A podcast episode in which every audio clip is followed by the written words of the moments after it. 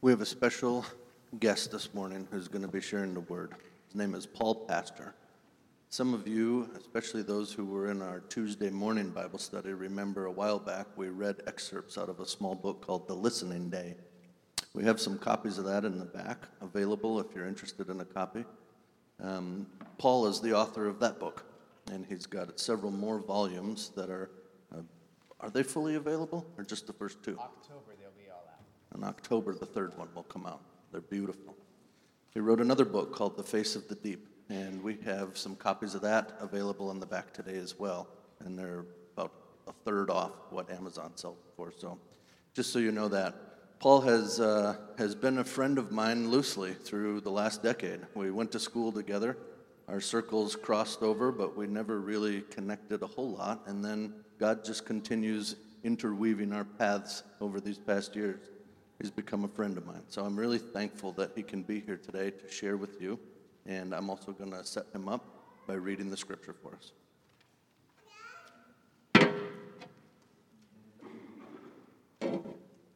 Okay. Acts chapter 1, verse 1. In my former book, Theophilus, I wrote about all that Jesus began to do and teach until the day that he was taken up to heaven. And after giving instructions through the Holy Spirit to the apostles he had chosen, after his suffering, he presented himself to them and gave many convincing proofs that he was alive.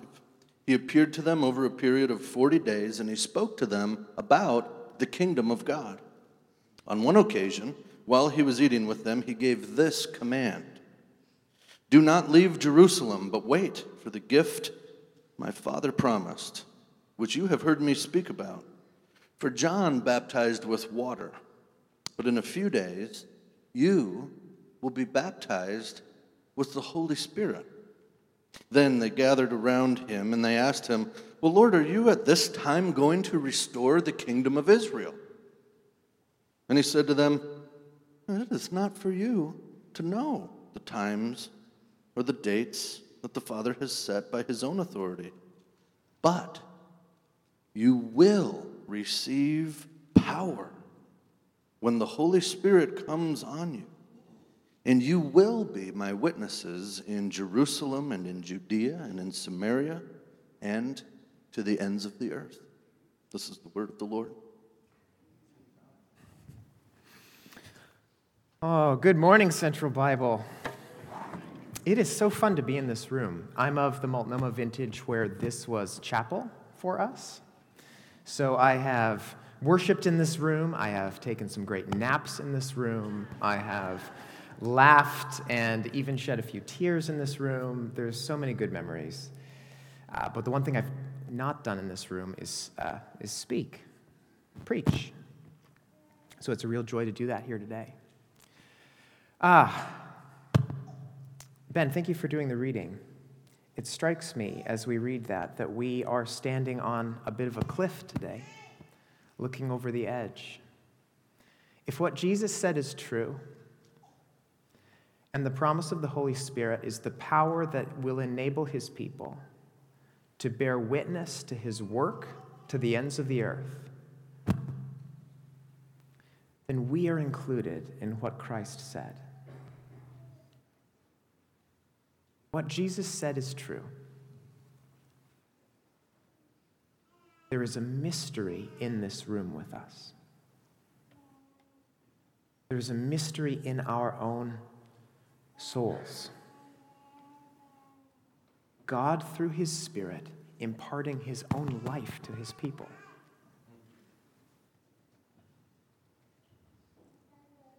So, even though many of us have read this passage dozens of times, I want to commit to you that I am meeting it for the first time today, as if for the first time today. I want you to join me in that. I want you to try to hear this story as if it was the first time. I want you to try to hear the book of Acts as if it's the first time. As long as you may have known him, I want you to say hello as if for the first time. So, standing on that cliff with you, getting ready to take the jump, let's turn our hearts and ask God to faithfully shepherd and steward this for us today. Holy Spirit, you are the giver of life. We live because you lived first. Jesus the Son, and through the will of the Father, ordained that we should come to this day and this place. Consider what it means to be witnesses of your fire. Bless me today to not speak a single word amiss. And would you let your word be fruitful in your people here? In Christ's name, amen. Is there anything I need to do with my microphone, or do I sound okay? Bend it up a little more. How's that? Is that better? There's somebody coming from the back. Come and save us from this. Hello. My misshapen face is causing problems. How's that? That looks better. That looks better? Yeah. Okay. That'll, that'll allow me to get my best Charlton Heston voice going for when God is uh, speaking. Okay, let's talk about fire.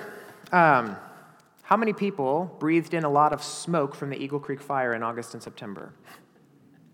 The sky turned red, it was apocalyptic. We all witnessed that fire here in the Portland area. Um, my wife and family and I got a up close and personal vision of it since we live right in the gorge. We had to evacuate our home for 12 days as a result of the forest fire, and it was an intense time for our family. The woods burned within about 50 feet of our house. And during the time that we had to decide what could fit in our van and what we would take, uh, we saw many strange things snakes crawling out of the rocks, and we felt strange waves of heat coming out of the woods. And uh, oh my goodness, it was like the world was ending. And the experience of evacuation, especially in the light of that fire, uh, was something that made me think a little bit. Because just this morning, I woke up to a relatively cold house out there, and I went to our wood stove first thing. And I took the very thing that had been so frightening in August on the end of a little match, and I struck it, and I lit some newspaper, which caught, and lit some kindling on fire, which caught, and lit a big fat log on fire. And in about 10 minutes, we had a crackling, popping fire. And I sat in front of it and drank a cup of coffee, listened to the house wake up. And the very thing that had been so terrifying in August was warming and comforting and lovely and wonderful when it was sitting in my wood stove. So I want you to consider with me a, a real mystery the, the fact that the same thing that makes fire so dangerous is what makes it so good. Its ability to transform. Fire is a chemical reaction, right? It takes one set of molecules arranged in a particular way, like a stick, and it rearranges them turns some of the molecules into smoke, it turns some of the molecules into ash. It releases energy in the form of heat and light. And when it's done, nothing is the same. And that frightens us when the woods are burning. And that makes us smile and feel cozy when it's January and the fire is a fire in the wood stove. Hold that in your mind as we turn to the book of Acts. This morning, I want to offer you a lens. Offer you a lens not only to see this passage in Acts, but to see the whole book of Acts. And not just to see the whole book of Acts, but to see your life in light of Acts. We have a lot to do. And yet, we only have really one thing to do, and that's talk about how the love of God through the Holy Spirit is like that fire fundamentally transformative, very dangerous. and very, very good. Now, I know that you guys have started the book of Acts already, and that you will continue to preach through the book in coming weeks and months.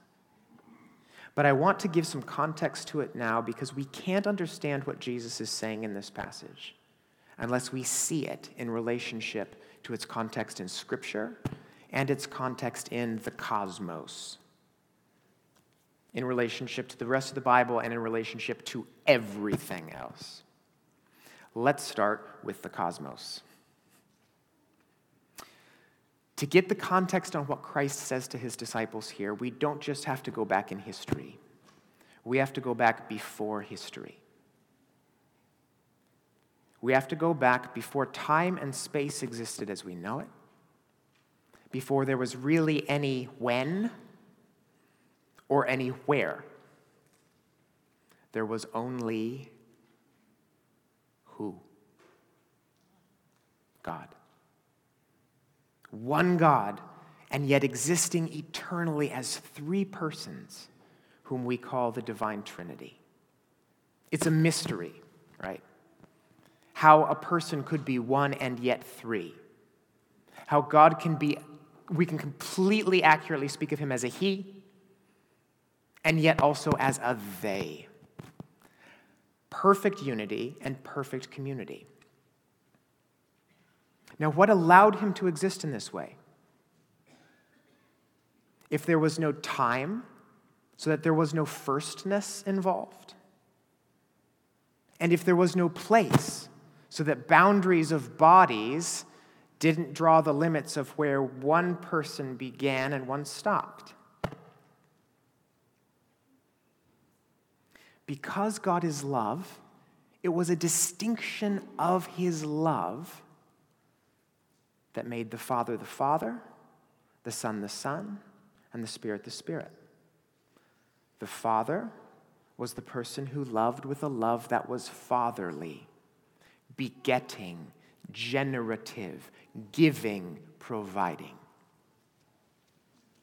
The Son was the Son because his love was a begotten love, listening, responsive, expanding who the Father was. And because they are God, together their love breathed out a divine person whom we call the Holy Spirit. The $10 theological term for this is the eternal procession of the Holy Spirit. And it's why the Spirit comes from the Father and the Son, as one theologian says, the very breath of love. And so we get this picture of existence, don't we, that at once is so foreign. We can't imagine what it would be like to exist in this way. And yet so familiar because we have been made in its image. There's a certain kinship that comes when we hear of such love that is united and one, and yet also diverse and communal. Is it a paradox for our minds? Yes. But is there some understanding we can reach for with our hearts? Yes. Because the first chapters of the Bible paint a picture of that God's love, founding all things. In a very good way, founding creation, crowning creation with his own image. Let us make man in our image, he says. And did he do it? Yes. Male and female, diverse, created he them. And yet, they both were humanity. Together, they were united as an image of that eternal community. Now, we know what happened for humanity, don't we? we know that we chose to reject love and redefine love. And our choice, symbolized by eating the fruit of knowledge, of knowing what was good, of knowing what was evil, of bringing this knowledge into ourselves, it struck at the very root of what we had been made in the image of, right? It upended the very source of our life it violated the unity, it violated the community. All of a sudden, the death that comes through the curse struck at what it meant for us to relate to each other as one. It severed the ties of love between Adam and Eve. It severed their relationship of productivity and goodness with creation. It severed their ties with so many things. Because by their choice to redefine love, they had taken an axe to the roots of the world.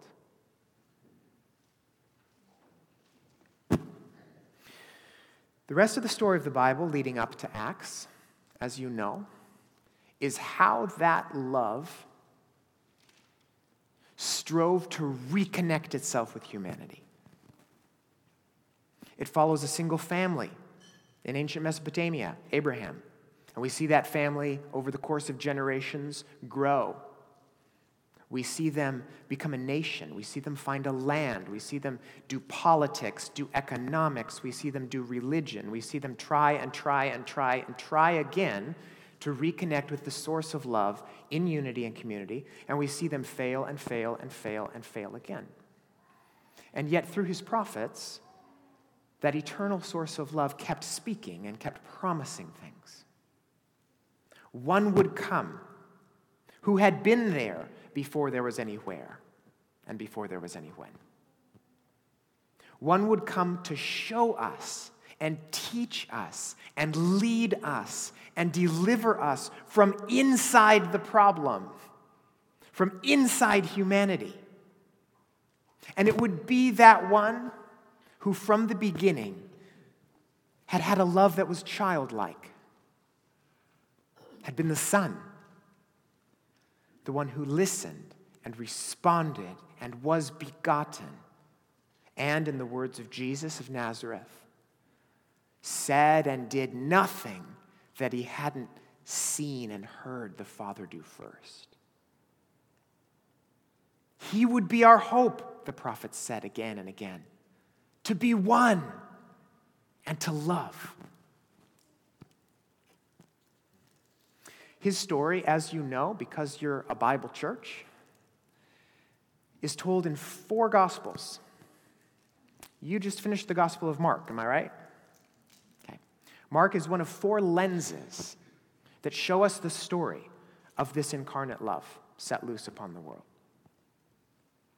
Another one is Luke. And as many or most of you know, Luke is the author of Acts.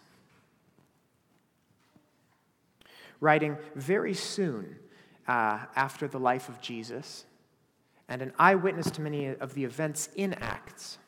Luke knows his stuff. Many of us think of Acts as if it is an epilogue or a sequel to Luke's gospel. But the truth of the matter is that it's not.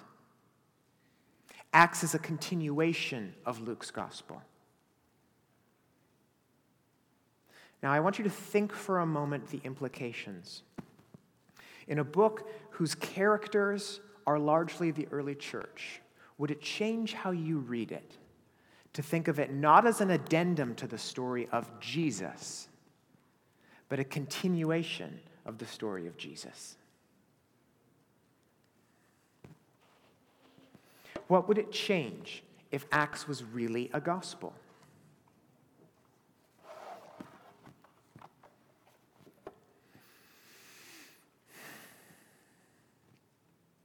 So if you're like me, you've caught or you've been taught a particular way of reading Acts that puts all of the focus on the apostles. Even the traditional title of the book is The Acts of the Apostles.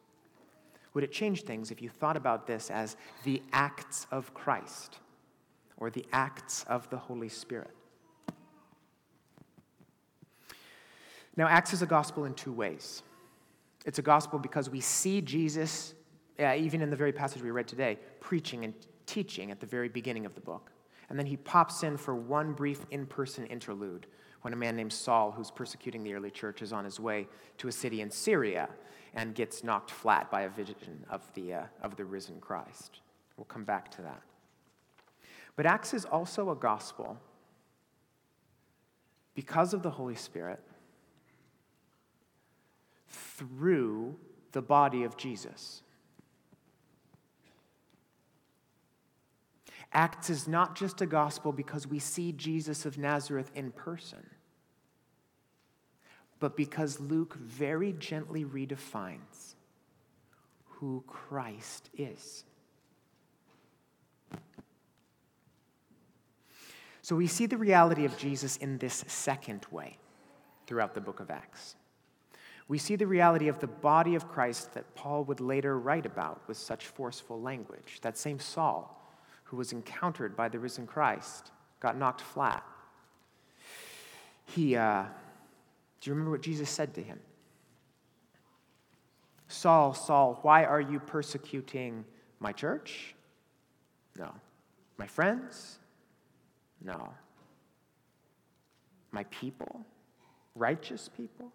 Good people? My witnesses? No. Why are you persecuting me?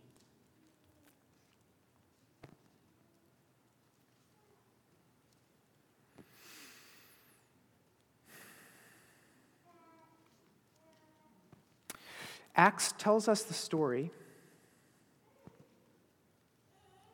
of a community of people whose expectations of what God is doing to restore love among them get totally upended. I want you to picture the despair of being a disciple who saw Jesus crucified, the hope and the elation of seeing him resurrected the satisfying excitement of spending 40 days under his teaching, and the complete shock of having him say, You will receive power when the Holy Spirit comes on you, and you will be my witnesses in Jerusalem and in all Judea and Samaria and to the ends of the earth. They're loving this. And then in the verse that comes right after, after he said this, he was taken up before their very eyes, and a cloud hid him from their sight. They're expecting their deliverer and their leader to move with them to the ends of the earth, aren't they? Wouldn't they? Shouldn't they? And he leaves with the instruction that all they need to do is go to Jerusalem and wait, to not do anything until they've received this power to be witnesses.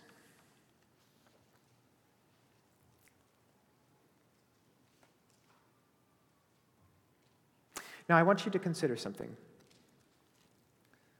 I want you to consider that Jesus was talking from personal experience when he talked about the disciples receiving power when the Holy Spirit came on him. Uh, we often talk about the incarnation a little bit like we talk about Superman. Super, superhero movies are really in vogue right now. Uh, and Superman, as you know, this sort of outsider from the planet Krypton who comes and like dresses up like a human being. But is he a human being? No, he's a son of Krypton. Mild mannered Clark Kent, right? The reporter. But if you shoot Clark Kent, the bullet bounces off Superman, doesn't it? Okay, our faith is not alone in having an incarnated God. Even in, uh, uh, in Acts, you'll see later on that Paul and uh, I think it's Barnabas, they go into this Greek village and they think that, he's, that they are Zeus and Hermes. They're like, you just did a wonder and a sign and a miracle. You must be an incarnate God. Let us worship you. And they're like, no, let us actually direct the attention, right? Uh, the Hindus as well have uh, this idea of incarnation, where the God be, becomes in appearance like a human. But these myths feature the gods taking on humanity, like Superman becoming Clark Kent. And Christianity explicitly says that doesn't work with Jesus. Paul, the same Paul who saw the risen Christ on the road to Damascus in Syria, later wrote in Philippians that when Jesus joined us in humanity, he did not count equality with God something to be held on to, but he emptied himself. Total identification. You remember that Jesus, after his baptism, was led into the desert by the Spirit to be tested. After the Spirit had come upon him, he was taken into the desert, he was tested. And then Luke writes in his gospel that Jesus returned to Galilee in the power of the Spirit. And news about him spread through the whole countryside. He was teaching in their synagogues, and everyone praised him. He went to Nazareth, where he had been brought up, and on the Sabbath day he went into the synagogue, as was his custom. He stood up to read, and the scroll of the prophet Isaiah was handed to him. Unrolling it, he found the place where it is written, The Spirit of the Lord is on me because he has anointed me to proclaim good news to the poor. He has sent me to proclaim freedom for the prisoners and recovery of sight for the blind, to set the oppressed free, to proclaim the year of the Lord's favor. So Jesus begins his earthly ministry explicitly in the power of the Spirit the incarnate Son doing his signs, doing his wonders, teaching with power. Not just because he was the Son, he was, but he'd emptied himself to the point where he needed the Spirit on him to do what must be done. Now, this helps us see the Gospel of Acts in a new light, I think if Jesus is gathering his friends for four, and at the culmination of 40 days of teaching says, You have the job of witnessing to me to the ends of the earth. But you can't do it without power. Wait until you have the power. That Jesus perhaps remembered what it felt like to come back from the wilderness to begin his ministry in the power of the Holy Spirit. And he knew that his friends and followers would need this. And he said, Wait for what the Father has promised. Do it like I did it. Now, I want to move, uh, now that we've considered this cosmic context, this biblical context, this idea that Jesus in Acts is setting us up for love with a remarkably intimate and in a very holy way, disturbing vision of ourselves. The idea that He has called us to extend His mission and ministry to the ends of the earth as His witnesses, and has promised us the power to do it, is something that makes me personally a little uncomfortable. I would rather just be a foot soldier. And yet, he's invited me into the very thing that existed before there was anywhere and any when. He has, to restore our race's fallenness, chosen to take that experience of unity and community in love and place it at the center of our mission and ministry. And in this way, he promised the Spirit would be our power for a particular purpose to witness. Now, I'm sure there's Greek students in this room. And I'm sure that you know that the root word of witness is where we get the word martyr in Greek. Marturo, martyros. This idea of testifying in a way that's not just like you would testify in court, but with the implication that your whole self is present. To be a witness through this conception is not just to proclaim and preach, it is to be a witness like Stephen was a witness, as you will read of Stephen being a witness in the book of Acts who, while he was being killed for his faith in Jesus by the religious leaders, just kept right up to the point he died saying what he saw. Jesus. I see Jesus. I see Jesus, he says as he's being stoned to death. Witness is not just saying the gospel, it is living out the gospel with an audience. And even in the story of Stephen, His last words echo those of Jesus on the cross, asking forgiveness for his murderers. And we get this image in narrative form thanks to Luke's pen. We get this image that Christ's own work is going forward.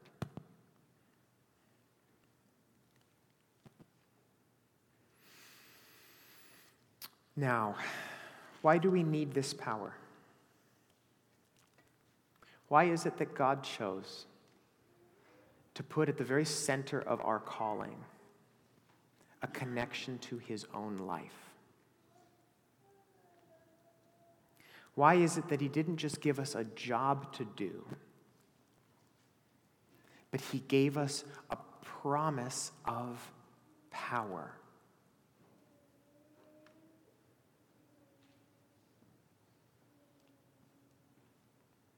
because his word from the very beginning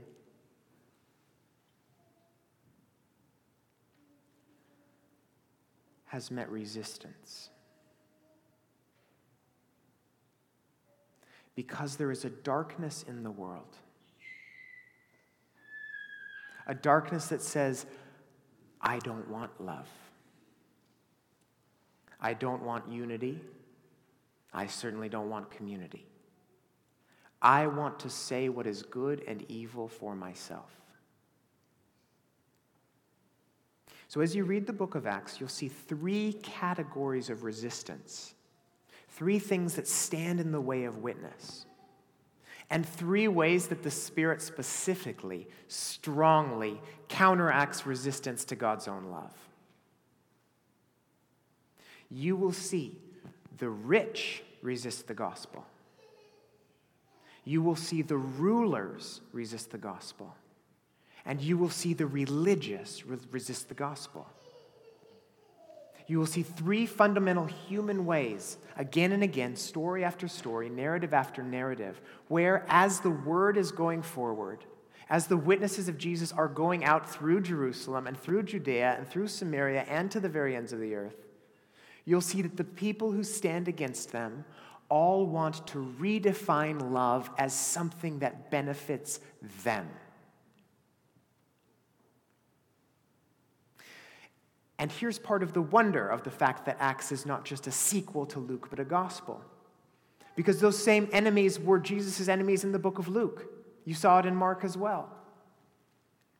Who did he speak against? The rich, the rulers, and the religious. But do you know what Acts does for us? Through the power of the Holy Spirit, it shows in narrative form each of those categories be redeemed and join the church.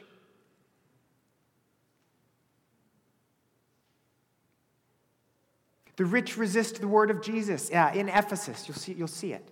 It's an economic engine in Ephesus. They're afraid that they can't sell their idols if people become Christians. It hurts the, it hurts the wallet. And so they start a riot. But we also see Lydia, a seller of purple cloth, a rich woman in that culture, use her power and privilege for the sake of the gospel. We see rulers like Festus and Felix like Agrippa, even Caesar, if you read between the lines, resisting the work of the gospel to the ends of the earth. And we see Cornelius, a Roman centurion, a ruler, a symbol of oppression. And the Spirit comes upon him just like at the Jews at the beginning, and his whole household become the first Gentiles to join the people of God. And you see the religious again and again and again turning religiosity and legalism against the love of Christ. And we see the Spirit gently undermining them through the church, redefining what true spirituality is, what true love is. And our example of that is a man named Saul, who begins the book as a hard nosed persecutor for religious reasons of the church and ends it as its most powerful and potent missionary. This is why we need the power to witness, because from the beginning, God's love has been rejected by our kind.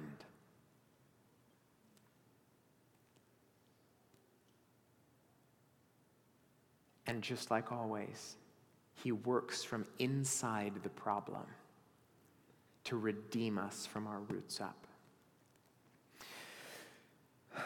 Back to the image of fire.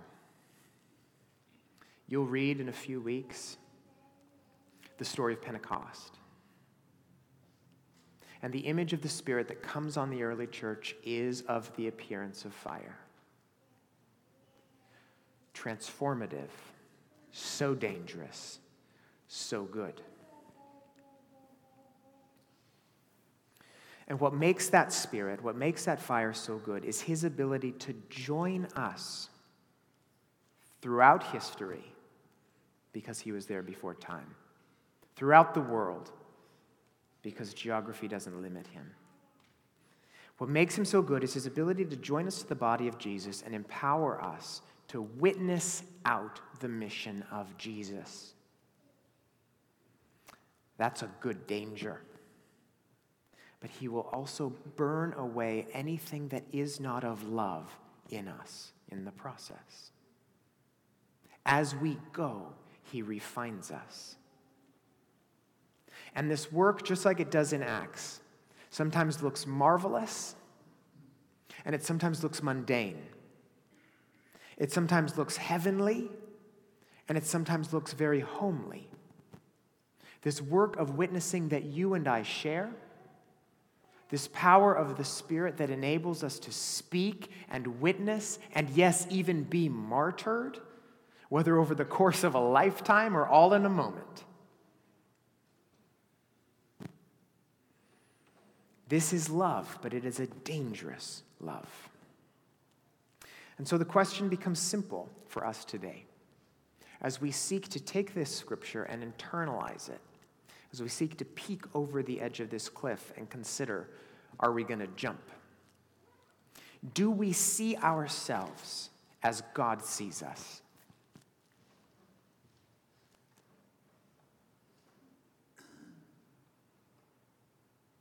Do you see yourself so intimately connected to Jesus' mission and ministry that his life has become your life? That his power has become your power? That his work has become your work?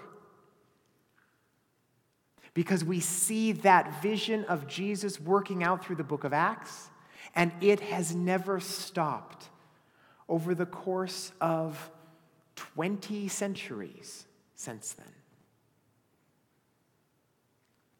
I think it's beautiful that uh, whoever set the stage put yarrow as a, uh, as a flower up here. Because this is one of the most potent images I can think of of this body of Jesus. Is this one flower or is it many? We would speak of it as if it's one, but as you look up close, you see that it's made of countless smaller flowers. In shape and in color and in quality, echoing the whole, looking like the whole. And this herb, which legend says Achilles put on the wounds of his troops at the Battle of Troy, it's a warrior's herb, it's a healing herb. It's fierce, and yet it's also so good. This is an image of what we are called to be unity and community, one and yet many. It's just one thing we've been talking about all day that the life of the God who made us in his image is still loving through us. But do we say yes to it? Do we see ourselves that way? Do we walk through our day with the sense of holy sacredness that all of our work can become witnessing if we let it? Do we understand that we stand at the edge of a great frontier of faith? And that we are the ones who are pioneering its next steps? We forget so easily that in limitless joy and limitless peace and limitless love and patience and kindness and goodness, God has given us all things in Himself. And then simply said, Go and tell them what you are seeing.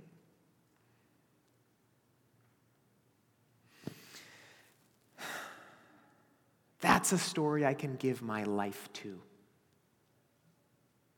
That's a story I would dare say I would be willing to give my life for.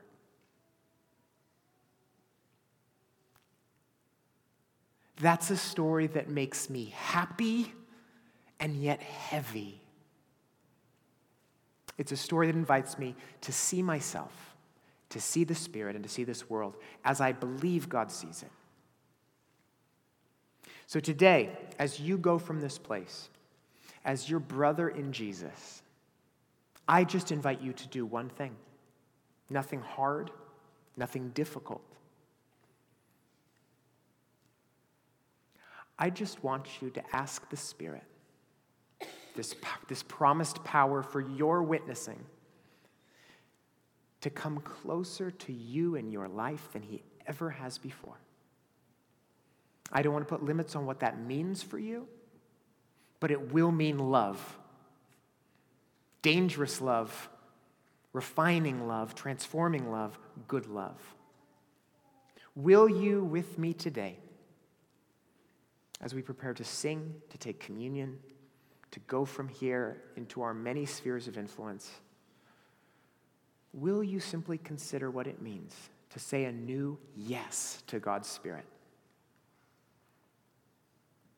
Because in doing so, you sit at the feet of Jesus with those disciples. You invite the fiery love of heaven in. And you're given everything you need for life and witness in the body of Jesus. Let me just pray a blessing over us as we close. Holy Spirit, you are here. You have always been here. And we confess that we forget it so easily. And yet we rejoice that you have remembered us, that you have been present to us, that you communicate your love, your joy, your peace, and all the fruit that you bring. Whether or not our eyes are open. But we pray with all humility that you would open our eyes, Lord, in a new way today, that we might be your witnesses, that we might witness to what Jesus is doing among us, marvelous and mundane, heavenly and homely. And that for this day and this age, in the city of Portland and its surrounding villages, that you would let the gospel go out through us with faithfulness and power. In your name we pray these things. Amen.